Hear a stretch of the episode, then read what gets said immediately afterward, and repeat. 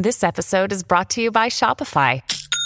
Forget the frustration of picking commerce platforms when you switch your business to Shopify, the global commerce platform that supercharges your selling wherever you sell. With Shopify, you'll harness the same intuitive features, trusted apps, and powerful analytics used by the world's leading brands. Sign up today for your $1 per month trial period at shopify.com slash tech, all lowercase. That's shopify.com slash tech.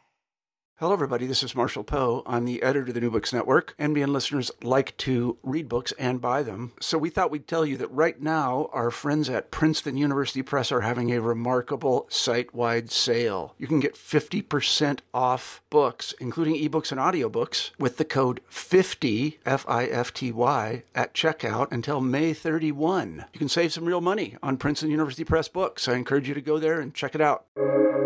Welcome to the New Books Network.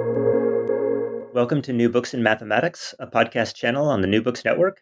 I'm Corey Brunson, a host of the channel, and I'm talking today with Thomas Huckle, uh, author, co-author of Bits and Bugs, a scientific and historical review of software failures in computer, sorry, computational science, published by SIAM in 2019. This book is a treasure trove of case studies in the long fraught history of software bugs the authors organize hundreds of cases into a new taxonomy that guides their chapters, and exceptionally illustrative episodes are meticulously detailed, while key mathematical and computational concepts are treated rigorously as needed. They've joined me, or I'm sorry, Thomas has joined me to discuss a few of these episodes, uh, which I'm very much looking forward to. So, Thomas, welcome to the podcast. Welcome for you too. I'm sorry uh, Tobias could not join us, uh, but I uh, you will be able to speak to both your contributions. I think. Yeah, so I know him quite well, so I can talk for him. So, speaking of which, um, in addition to your own mathematical background, could you describe your co-authors? Um, uh, yeah. So first, for to my background, first I, I couldn't decide whether to study more physics or more mathematics. So I started studying as a teacher for high school in Germany, there you have a combination of these two topics. But after a while, I found out that math is really what I'm in. So I, I changed to major math. Um, and when I was finished with math, then there was an open position for PhD in the computer science department. So I switched also to the computer science department. And then I came back to the math. And in the end, I, I got professorship in between math and computer science. And that's a very nice position, especially when you think of these software bugs, because they are often, they need both math and computer science.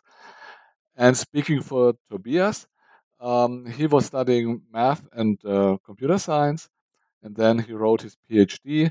And now he has some permanent position. He's not professor, but he's working on his habilitation. That's still a possibility to get professor in, in Germany um, and he's organizing the chair of compu- uh, scientific computing here in Munich.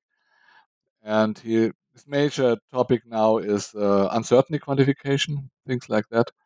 And for me, it's more high performance computing, numerical linear algebra. So this is background that we have, and that's really a background that appears in a lot of the software bugs. Mm-hmm. So it makes sense. Yeah, so building off that background, it seems a natural launch point for the book that you've written. Uh, so, what were your goals with this book, and who is your target readership? Um, so, we have mixed audience that we think of.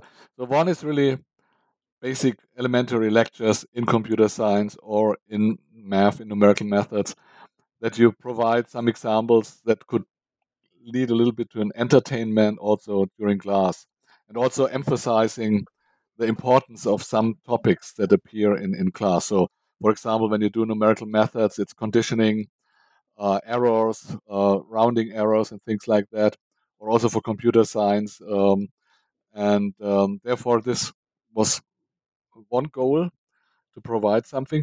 Then also for seminars. So also in Munich, we all nearly every year we do one seminar on software bugs. We also try to catch up with the new developments, with new cases, um, and then also the idea of the book is to provide the mathematical and computer science background also for non-experts. So when you are a physicist or when you are a chemist or some other engineering, that you are still able to understand what's going on. Um, so that it's also entertaining, not only for experts. So that should be the idea. So let's begin talking about the content of the book in the introduction where you begin. Could you first describe your preferred classification scheme for software problems? Um, classification scheme, you, you mean this uh, graph that we have with error, bug? Okay. Let's uh, begin uh, there, but there's another yeah, one I also want to touch okay, on. Okay. So I thought a lot in the last days about this question. Um, I have it here on the cover of the book. So the main thing is um, when there is a bug. So there are different levels where it happens. So usually the first level is the human being that makes a typo in the code or makes some wrong estimate or, or things like that. So it's outside the software, it's still in, in the brain of the people that develop the code. But then they write the code, and then this error uh, transforms in the code. But it's still not active. It's only written in the code, and it could happen that this error never shows up because the code is never running, or the code is running and it never reaches the, the line where the error is.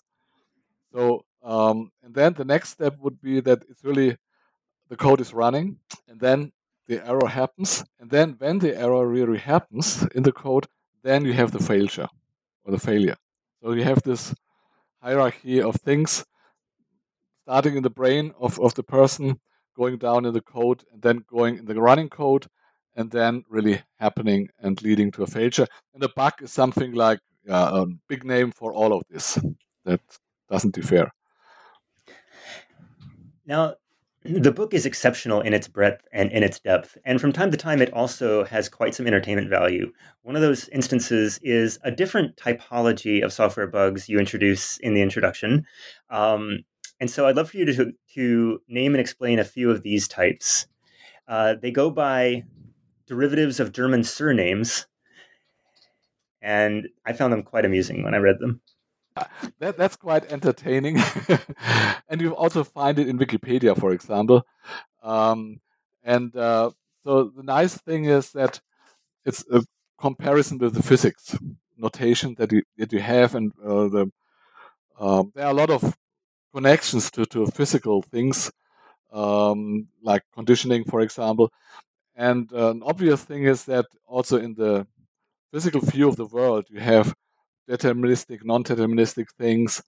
Um, and um, so the Bohr bug, for example, would be something deterministic, like the Bohr atomic model that's really like planets and it's really deterministic. And then it could be chaotic. Then you would have the Mandelbrot, like the Mandelbrot um, set, or it could be Schrödinger that it changes, or Heisenberg, uh, that um, the, the observer has influence on the bug and sometimes the bug di- uh, disappears when you look for him and sometimes it only shows up when you don't look so there are these different things. Um, hint bug that's also happening that's a catastrophic bug. And yeah the last one is the lance armstrong bug that uh, uh, it passes all tests but still you know there is a bug. So that's yeah that was a great opener i thought. Yeah yeah okay Okay, um, let's jump into the content of the, the book. The more substantive chapters begin with chapter two, which focuses on machine numbers, precision, and rounding errors. Um, many of us might believe we're familiar enough with this topic to skip the chapter, but I was impressed by just how many of these episodes were more complicated um, than even some of the official accounts let on. Did you choose to go in depth uh, on just like a set of exceptionally interesting cases? Or would you say that these cases that you focus most of your attention on are really representative of the complications of these problems in the real world? Um, so first, that was really the starting point, more or less, because we, we do numerical methods in teaching, and there you introduce numbers and how to uh, describe numbers, um, and therefore that seemed very basic and very interesting, and it's also against the feeling of many people that they say, okay, when you do something with the computer, then it's okay. Yeah, that was the the uh, belief in the beginning of the computer area that the computer do not fail. Maybe the hardware is failing, but not the computer. And this number of things show you that the computer fails all the time. It makes always errors. There's no computer that does right computing. That's something that many people do not see. And therefore, this uh, first chapter is very basic and very important because the thing is, the computer is finite. And the mathematical set of numbers is infinite, infinite. So there has to be an error from the beginning, from the start. The only thing that you can exactly as, uh, write down are the integers, but also there you can have the overflow. But when you go to real numbers, you are lost.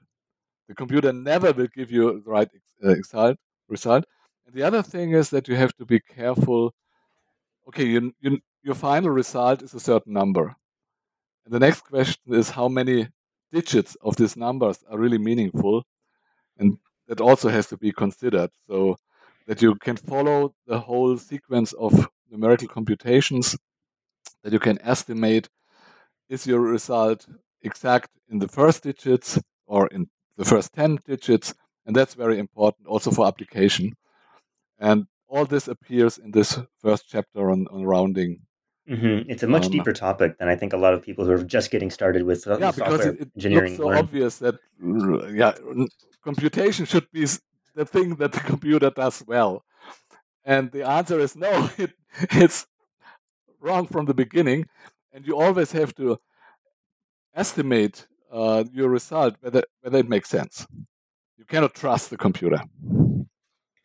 So, an, what I thought was an especially interesting case study was the Patriot missile defense system failure during the Gulf War. So, I wonder if you could just describe how that incident unfolded to, say, an onlooker following the news, or even someone internal to the to um, choice to decision making following the events. Mm-hmm. Okay, so the story is that uh, okay, this Patriot system that is uh, thought of um, hitting attacking Scud in the Iraq, Iraq war, and the system needs a computer. And the computer needs a time. And as I said before, um, there is some rounding error. And also, when I use time a number or number of seconds as time in the computer, there is some rounding error, and I have to be careful. And what happened was that this time was used. So I, I observe an attacking Scud. And when I observe it, I measure some speed, position, and then I have a certain range where I assume that might be a Scud. The first moment, I don't know whether it's an attacking uh, missile or it's a bird or it's uh, an airplane. So I measure it, and then I have my range um, that tells me, okay, when it's a Scud, then it should be in the next 10 seconds at this place. Mm-hmm. Then I look at the next place, and when there is a, the missile, then I know, okay, that's in Scud. I should hit it. I should destroy it. If it's in another place, then I say, okay, it's it's something else. It's a cat or I don't know. And exactly there was the error that by rounding error, this time window shifted to a place that it was expecting the, the Scud in another um, position on, on, on the sky. And then it uh, was was not destroyed. Um, but that, that's a very good example where you see how difficult it is to, to get really to the bottom of, of the error because the really thing was not this rounding error. So you have two different times. You have the, the time of the first observation and you have the time where you expect where it is. And usually you need the difference of these two times. And when there is a rounding error, that disappears by building the difference. So the mm, error so was, was really there that at certain positions in the code, they used the more exact time. At, at another line in the code, they still used the old time. And then they built the difference between two times with different uh, accuracy. And that caused uh, the error. There were more ingredients. So, for example, that there was a software update Um, there, in the handbook, there was some note that the system should not run more than 10 or 20 hours because the developers knew that there is some problems with the accuracy in the time. And all this came together in the end um, to lead to this case that the Patriot system was not able to destroy the attacking Scud, and the Scud hit uh, an American barracks in Saudi Arabia and um, killed some people. But it's really an example where you see there are different ingredients that have to come together um, to lead to this failure. Yeah, um, and this is a good example of the amount of detail, the amount of consideration that goes into what ultimately caused a software failure. You have at one level this uh, different different cal- different levels of resolution or different precision that are being used. Um, they don't matter on their own terms, but then you combine them when you're calculating this difference, and you get this slight error the error accumulates, which it might not have done if the calculations were grouped differently. And the fix, as you described, the um, requirement not to let the systems run for longer than a certain number of hours, which would have prevented the accumulated error from from causing a problem, was not was not done. And so, so many of these cases seem to involve this compounding of problems that um, make me wonder to what extent are what we think of as these soft the story of software failures is seems to much more often than not be one of convergence where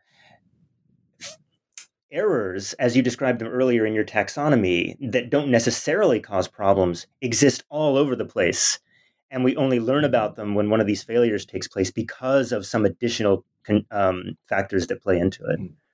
Yeah, another aspect uh, is also the political and commercial aspect here, because okay, the army wants to give a picture of good weapons that work perfect, and uh, and also the the producer, the the industry that manufactures this missile, they want to have a nice picture of the working uh, Patriot system, and therefore there is really a group that is interested to go not too deep in the discussion what what was wrong, because I want to sell my my uh, system.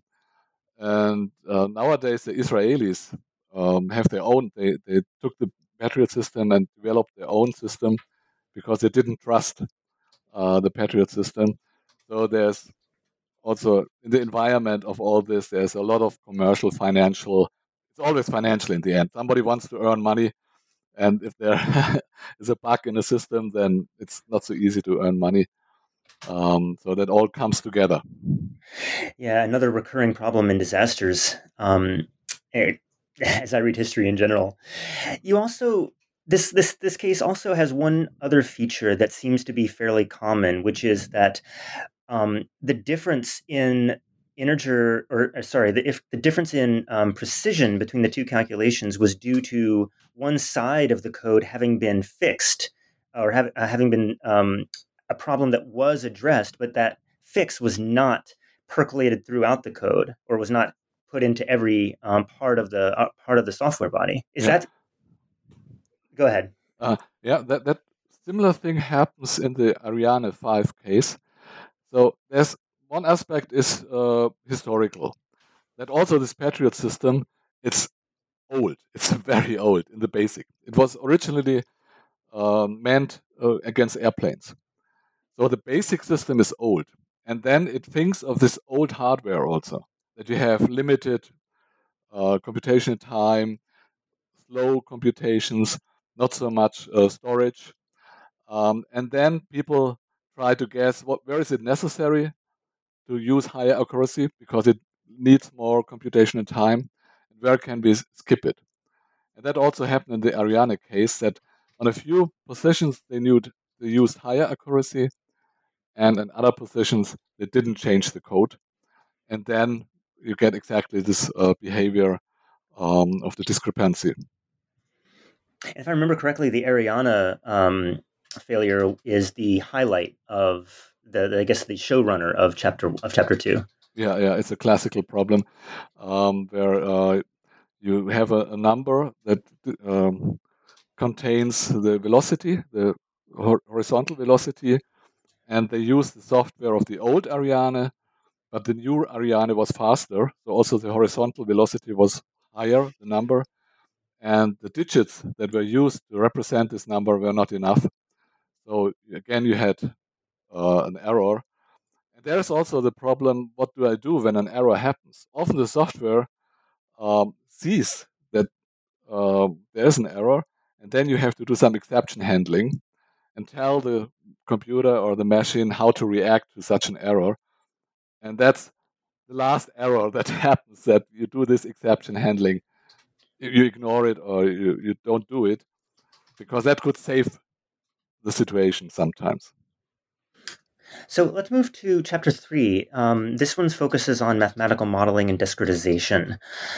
To set the stage, what are the kinds of problems and the needs that drive the use of discrete models like these? Um, so my, my picture is when you look at the physical world and in the physics, you have different levels of describing the world. So maybe 100, 200 years ago, there was the, the partial uh, the differential equation model, where you thought of everything being continuous, and you have some functions that describe your system. And then the quantum physics came, and it turned out that everything is, is discrete. And have nowadays you have both models for describing the world, and you switch where it does make make more sense. And when you go to the computer, then you have to fit your thing in the computer. And the computer only accepts discrete numbers. So every problem that you have has to be discretized first in some way to, to get it in the computer. Um, and then there is an error, obviously, because uh, and either you you do the discretization so fine that the discretization error is very small, but then you have a lot of computations because you have a lot of data, very fine discretization, and then by the computations you get an error, or you use a coarse discretization, coarse description of your real world, then you have the error in this coarse description, obviously. And you have to find the optimum, the value where both errors are small. But in the end, you have to deal with this uh, discrete system and discretization. So when you describe the world, you put some grid around the world, and you only consider the grid points. You cannot consider in your mathematical equations every point of the Earth. That's impossible. And therefore, discretization is crucial, and especially this yeah, uh, finding what is the right coarseness or, or, fineness of your discretization. So, one case study in this chapter uh, is a 1999 failure by the German Weather Service. So, could you give me just the context and the consequences of this failure? Okay, so the um, there was a the storm Lothar, Lothar um, that uh, went over Europe, and the German Weather Service didn't uh, didn't forecast this uh, storm, and therefore it hit the, the the country unprepared and caused a lot of deaths and, and destroyed houses and so on. And unfortunately, other weather forecasts made the better prediction. So the English, the Swiss, and then there was a big discussion what was uh, the origin of this wrong forecast. And basically there were two ingredients that show the importance of accuracy also. The first ingredient, so when you do a weather forecast, you have to have the state of the earth now to a certain point. And ideally, you would have to have all the information over all points on the earth. That's impossible. So again, you have some grid points.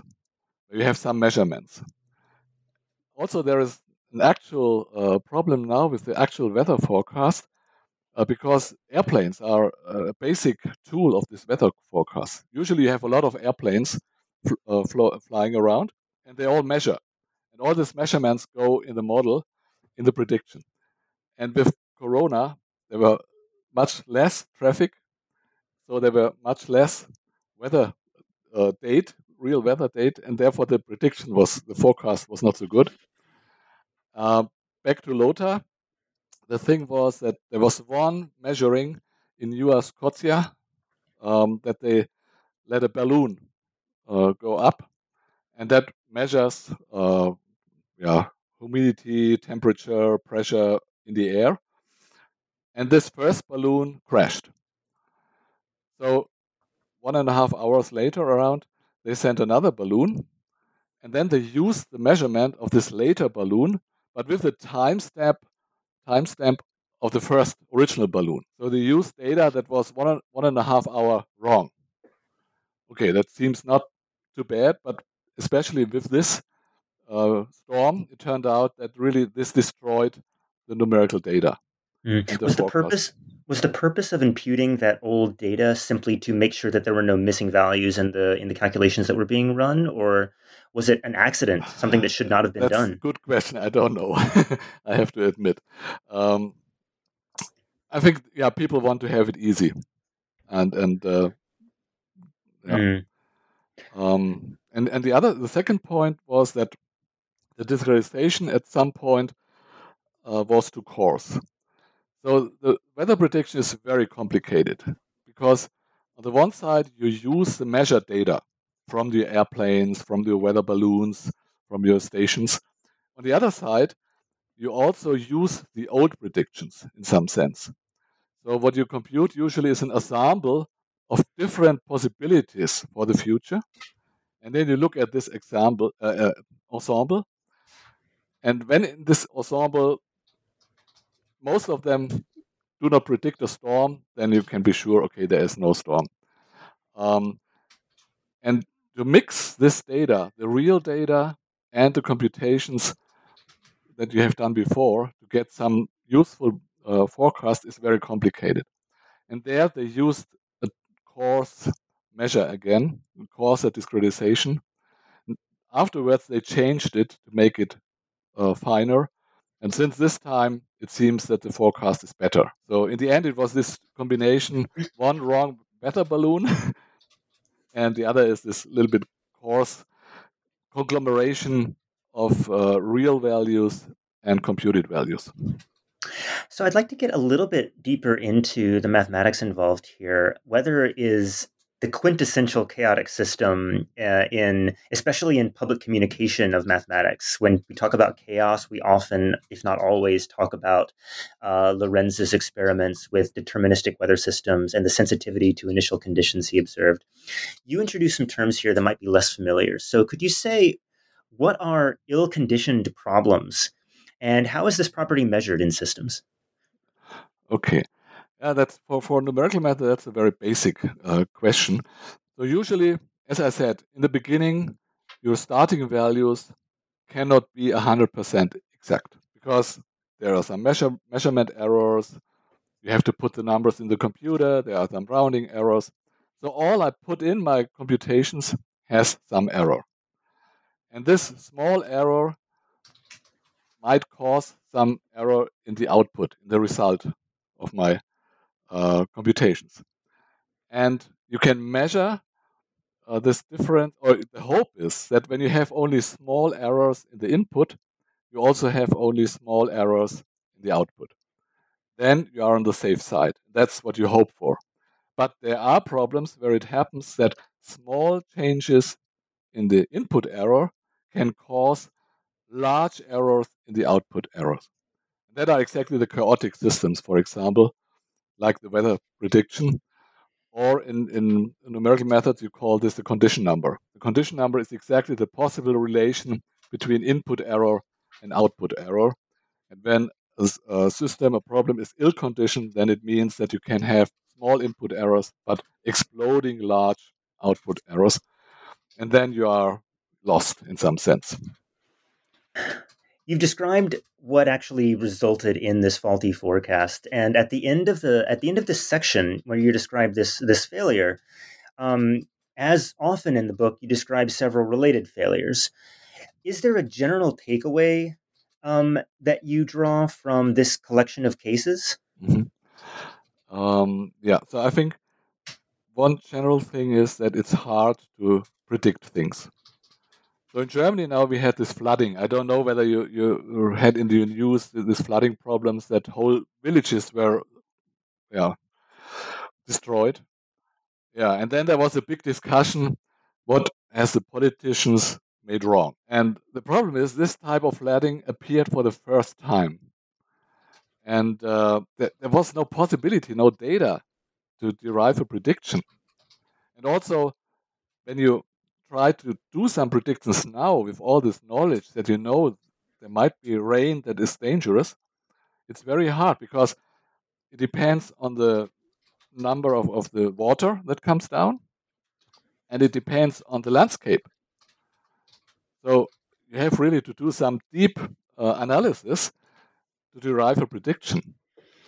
And afterwards, it's always easy to say, okay, somebody made a mistake. But uh, often it happens that such errors appear for the first time. There is also in, in the financial chapter, we talk about this black swan model uh, or, or yeah, the black swan black swan definition um, that um, all the swans you know are white. So your prediction would be if there is a new swan, it's also white. But then it turns out no, they are also black swans, but you cannot predict them because you don't have the information until you see them. and then you know, okay, there, there they are, they exist. So uh, prediction is really very hard. And uh, afterwards, there are a lot of people that in the rear view predicted the, the right thing, and then they are the holy, the saints. But it's random. You know, if they are thousand people that do some predictions, there are one or two where the, the prediction turns out to be true. And then afterwards they say, oh, there was this person that made the right prediction. But it's random, it's statistics, more or less. Mm. Um, and the other thing why predictions is so difficult is really the conditioning that we were talking about before. Um, that it's very hard um, to guarantee small output errors. Uh, but prediction in general is, is because you don't know how the world changes also in the future. What who would have predicted mobile phones, smartphones, 30 years ago? Yeah, it's the same with computers. That uh, IBM said, okay, maybe there are 10 10 persons that need a computer.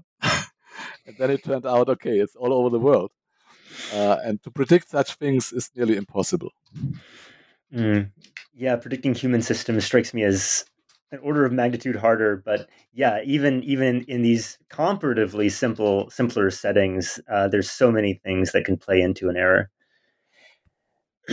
so I'm going to jump ahead to chapter five, which is uh, which focuses on synchronization and scheduling, but which is also where my favorite case study in the book came. This was the first full launch of the Space Transportation System, commonly known as the Space Shuttle. What was the reason for the launch delay on this very, on this inaugural spacebound launch? Okay, um, so the NASA won't uh, plans to have a safe system. If you have only one computer, you are not safe because this one computer might crash during the flight and then you are lost. So the idea, the first idea was to have four computers, identical computers with the same software, and if one computer crashes, then there are still three, and they do some kind of voting. So all these four computers always do all the computations and they vote, and as soon as there are more working computers, the vote is okay, and it is no problem when one or two computers fail. But the drawback of this system is that you have four identical computers, so it could also be the software that uh, fails, and then all these four all four computers would fail. So you add a fifth computer that is totally different, has different hardware, has a different software. And now you let the system run with these four voting computers, and as long as this works, you don't need the fifth. But if the four computers fail because of some software error, then you can switch one time to the backup fifth computer with a different system where you hope because of different hardware, different software, there was no failure in this fifth computer. So that's the basic idea. That sounds very reasonable. And then the problem is that we have to um, schedule. Um, yeah, there's a flow of information from the four computers to the fifth, such that the fifth computer can take over every time. As soon as uh, the, the four computers work, he is quiet. But as soon as there is an error, then the fifth computer, so he needs all the information um, from the flight before to take over. And therefore has to be uh, a synchronization between these computers. And what happened was that in some line of code, there was added an additional command. By this command, the uh, runtime of the one of the computers was longer, and then the synchronization got lost. There was a very low probability that this could happen. That showed the analysis afterwards. But exactly when the first start of the space shuttle was, that happened. That because of this uh, included code in these four computers, um, the synchronization couldn't work anymore because the runtime of one system was longer than expected. Actually, they, yeah. Oh, if I may, um, this code was included after the, most of the software development that was prepped for the for the shuttle's use. Yeah. Why was this additional code uh, inserted cl- so close to the to the to the launch date or so late in the in the development? Yeah, that's a good question. Um, I guess um, they didn't expect that it would make any difference. So there, there's a group of people working on the software, and uh, um, yeah. so was this was this a was this a patch to some other error, or was this a solution to yeah, some yeah, other exactly. problem? I think that when I it's um, it's two years ago that we wrote the book, but you're right. There was sure. some uh, other error that uh, appeared in the code, and they wanted to uh, heal this error, and therefore they included this line of code. That's also something that often happens that by removing some errors, you introduce some new errors that might be harder than the original errors, and that was exactly what happened mm-hmm. here. Um, that there was some error in the synchronization that could happen in some special cases, and then they added this line of code, and then this caused uh, the final error. So this was only a PR disaster. It wasn't. Um, no one was hurt because the launch was delayed, though. In your telling, it seemed to herald other disasters that the space shuttle program encountered. Um, what to you does this failure signal about NASA's mission philosophy at that time? Yeah, yeah. So there was this philosophy: faster, cheaper, better, um, because they wanted to do more projects, more, more, miss, more satellites and everything. Um, and this exactly failed in some sense. That in the end, it turned out that by changing the philosophy to this faster, cheaper, better, got slower, uh, more expensive, and more uh, faulty than before. Um, but I, I, maybe I'm a little bit careful because when you look at the European Space Agency, the same happened. That they have the same number of errors. They also have failed Mars missions. So it's not only the NASA that had this. Um, so yeah, I think in rear view, it's it's a wonder that the Apollo mission was so successful in the end. Uh, when you think of this old equipment, mm-hmm. old mm-hmm. computers, mm-hmm. and everything. Um, but I think nowadays also computers are getting more and more complicated, and it's more and more difficult to keep track of this million lines of code um, that you generate. Um, and in my opinion, it's still a wonder in some sense that we have not more uh, code failures. In that uh, case, we should give credit where due to NASA, the European Space Agency, and others for the the, the track record they have, which ha- which is rich with failures, but not as rich as it might have been. It sounds yeah, like. yeah. But I, I here I speak also from the whole world. When you think of your cellular phone, it has also million line of code. Windows has millions of mm-hmm. millions of code, and that it still is working is really a, a, some wonder. And maybe that's thanks also to the computer scientists that they develop more and more tools for writing good, reasonable software. Mm, that's yeah. a t- that's a topic I don't think I've ever seen written about, which is the yeah. development of tools that make software development easier, safer, and more secure. Yeah, so in computer science, there are whole lectures about this: how to design and how to model the software developing process. Um, we do not talk about this in our book a lot because we are not really computer scientists. But that's really an important uh, part of it. Nor am I clearly, but yeah, the book still was very interesting to me as a, mathemat- as a mathematical reader. So let me jump to the last um, case study that I want to discuss. Uh, your book explicitly doesn't cover hardware bugs, uh, for instance, due to faulty chip design, but you do address in this chapter bugs that concern hard the interaction of hardware with software. So, I guess in general, first off, what are some of the ways in which these kinds of bugs might arise? Yeah, so one, one is chip design. And that's exactly maybe on the border because a chip in the end is some kind of hardware. But when I develop a chip, I need software. And the software has to be better and better. So there could be a, a mistake in the developing software that leads to a bug in the hardware, in the chip. So that's uh, one connection. And I think, especially with this Pentium, um, uh, Pentium uh, error in the division that we describe in the book, that was the case.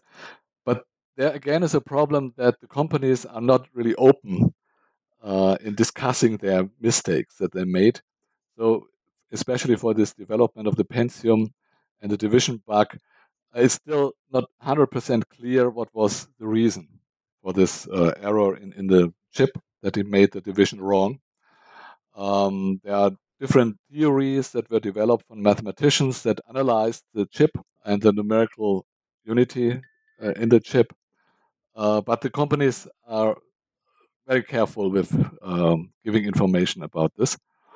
Um, but yeah, that's exactly one point that you have a hardware, and sometimes it's it's hard to, to decide whether it's a hardware or a software bug.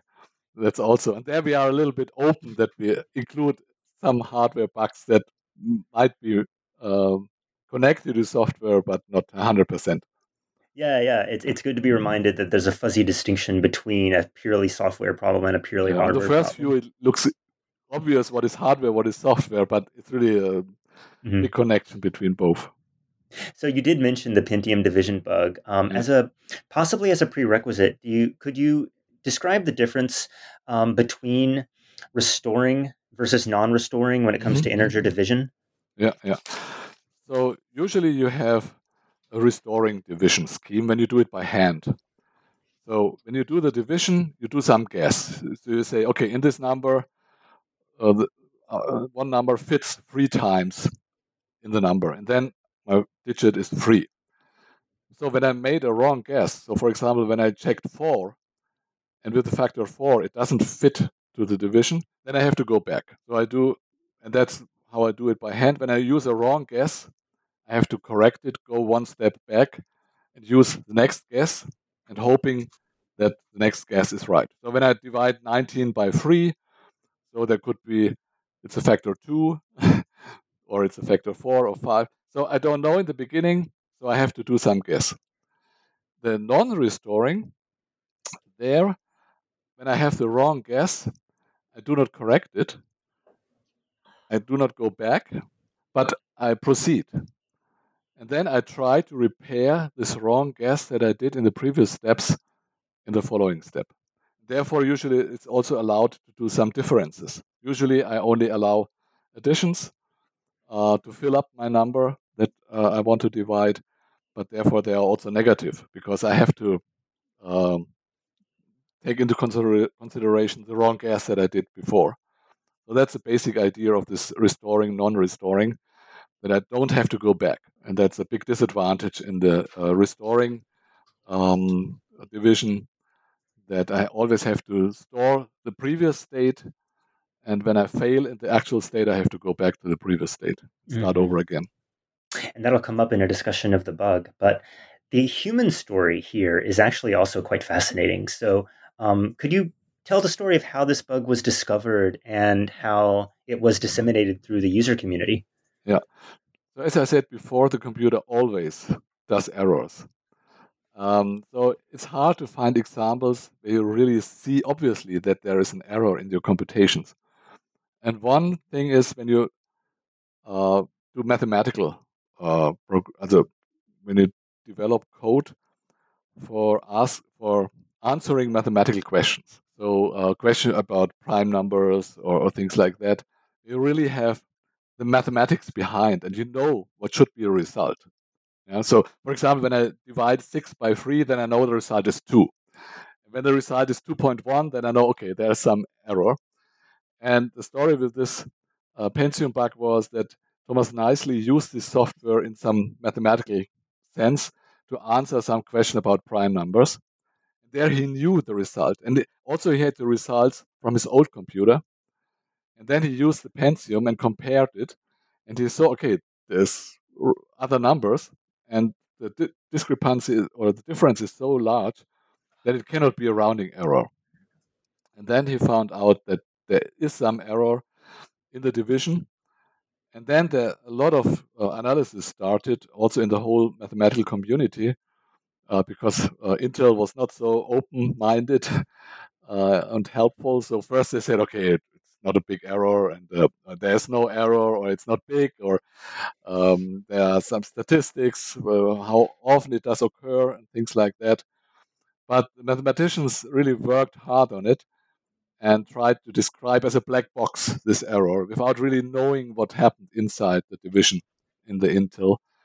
And um, in the end, there was an uproar, something like a flash mob. Nowadays, I would say a flash mob, that the community of buyers of Intel processors was so upset that Intel really had to react in some sense. And then they replaced all the faulty Pentium um, after having corrected the error. So that's also one of the first things such flash mob or internet uh, uproar appeared. So let's get into the bug itself. Um, I want to just ask what caused it. Uh, I believe the algorithm in question was called the Radix4 or Radix4. So how what did this al- what what was the hardware coded component that this algorithm relied on and where was it where was this bug coming from? Mm-hmm. Um, so what you do in this Radix 4 is um, that you also use some predictions, as you do by hand usually.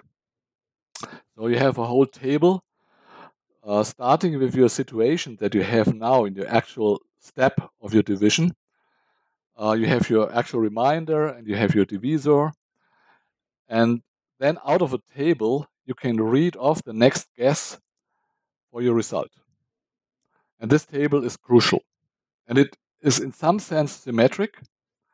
Um, but in the real world, it wasn't symmetric. That also depends on some rounding effects that you are more rounding up or down.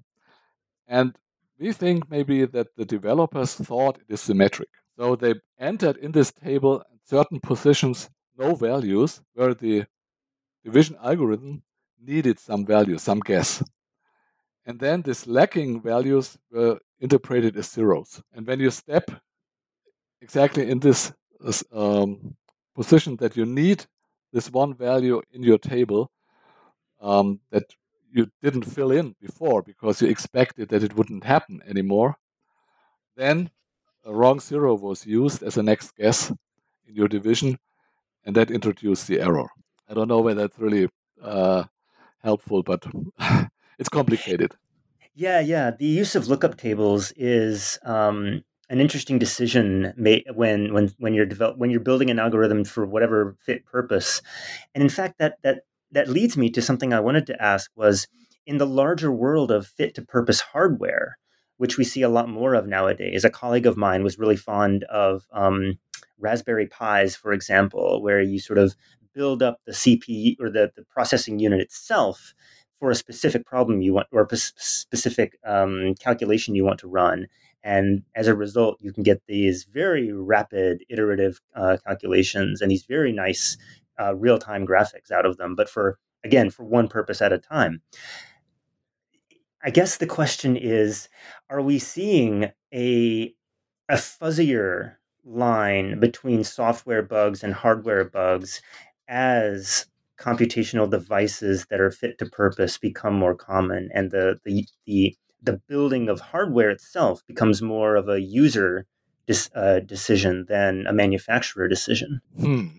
A good question so i think on the one side that's also the, the hope with quantum computing maybe uh, to broaden the view a little bit um, that you need very good computers and uh, trustworthy computers to develop the next generation of computers. Maybe uh, general purpose or special application processors and computers. Um, and, and the hope is that with the better computers that we develop now, we are able to develop even better computers in the future. So you have some kind of uh, growing accuracy. Um, and especially for quantum computing, that's still an open question um, whether it's possible to, to formulate all the and to, to move our normal computations that we do nowadays with our PC on the quantum computer. That's still um, an open question, I guess, because there are not algorithms for all these quantum computing things. Mm-hmm. Um, but the hope is that with better computers to develop much better computers, and then it's yeah. So let me ask one question about the appendix. This is a fairly short chapter that you end with. Um, it includes uh, quite an assortment of smaller case studies, some of them apocryphal, some of them quite amusing. Um, is there one that you thought that you had an especially fun time uh, looking into that might be good to share? Yeah, so my, my favorite story is a torpedo story. Uh, that's not 100% true, but um, so the problem during Second World War was that the torpedoes are very are not very reliable. So there is a current in the sea, and it often happened that the torpedo came back to the own ship. Um, so the idea was to, to include some measurement in the torpedo. When it changes the direction more than 90 degrees, uh, then it explodes to avoid this self destroying of a ship. And now the story, go- the legend goes, there was a, a subway submarine with a captain, and they wanted a test they they were shooting the torpedo, but the torpedo was stuck in the uh, in the boat. And then the captain said, "Okay, let's turn around." And then exactly this 90 degree mechanism brought the torpedo to explosion, and uh, the whole ship went down. So it's it's only um, legend, but uh, yeah, I, I don't know whether weapons are really good for describing this to, to producing some laughter. Uh, so maybe it helps that you say it's not a really story; it's only uh, a legend. No, that's a that's a fair point. I mean, there's lots to learn even from the most tragic stories that you recount in the book. And to be fair, this is a book about software failures. It's important to acknowledge the human costs, even when they are not lives, but they are there. And um, and you do, I think, I think you're fair in your acknowledgement um, that these that these software failures have real world consequences. And that's a pretty powerful motivator for the depth of examination you take in them. Mm. Yeah. Maybe only one short comment about two things. So one is the Boeing 7, uh, what was 747 MAX problem that unfortunately came after our book appeared. Um, that's also a very interesting case. So when we do a second round, second edition of the book, this case will be included. The other thing that we have in the book are the automotive things and uh, artificial intelligence things. And they are also very important. So automotive, for example, you have this all these ethical problems when you have an autopilot and you know you cannot avoid a crash then the computer has to decide whom to kill yeah the, the car could approach a, a mother with a baby or a senior or, or kids. And I don't know whether you know this trolley trolley problem. Yes, they've yeah. they've become something of an internet meme too, so it's hard to avoid yeah, them. Exactly, and that also is important in this all this autopilot things. And I, I guess that it uh, slows down the whole process. Not only the technical things that are also very big in this autonomous driving, but also these ethical questions because you really have to decide what should the computer do. Some say, okay, it should do some random decision because it cannot decide. Uh, but there are really ethical problems that go also with the software and with the software uh, development. Mm-hmm. And that is a good place, I think, to wind down. Um, so, to begin wrapping up, could you share perhaps a piece of scholarship or media that makes a good companion to this book? Um, so there is a book of Patterson. Um, ah, I forgot. I forgot the name. Uh, mm, there's my, my web page, maybe that is also, or the, the web page that goes with the book. Ah, it would be Uh, good to plug that. Yes, there is a yeah, web page yeah. associated with the book, and Yeah, exactly. book Where we contains many- included things that go over. So they came after the book already was published. There were new cases, and then we collected them on a web page. Also, this Along- Boeing uh, thing. Um, am I right to remember that the that code for the many examples included in the book is contained on the website as yeah, well? yeah, yeah, exactly. Mhm, Good. mhm. Yeah, yeah. Um, there's not a book that is similar to, to our book in some sense. Either it's more from the computer science um, direction, or it's more uh, for a general uh, audience without av- uh, avoiding all the math things. So in this sense, our book is really special. Um, Let me ask a different question then. Um, was there a book that you and um, Tobias had in mind when you were writing your book that you thought of maybe as a proof of concept or a great um, something to not necessarily emulate, but Mhm. a book that showed you what was possible in, a, in in putting together this kind of work? Yeah. So I have to admit, when I started to work on this book, my goal was really to do more entertainment. Um, and then Toby joined me, and he really uh, changed the direction. Uh, and and I, I'm happy about this because, okay, entertainment, yeah, you can write like a novel uh, things, but um, with Toby, it was really that we tried to consider each case and to dig down um, in the really origin of the bug and also uh, monitor the discussion in the scientific community about different possibilities uh, and aspects of such a bug. And that was really uh, some better uh, view on the book. Um, and um, yeah, maybe therefore it got harder to understand and harder to read, but it's also thought as some kind of uh, compendium where you have a certain bug and then you want to dig in this bug, and then in the book you find really all the different aspects. Uh, and that in this form, it, it, it didn't, um, or in this general form, it didn't exist before. So in this sense, it's new.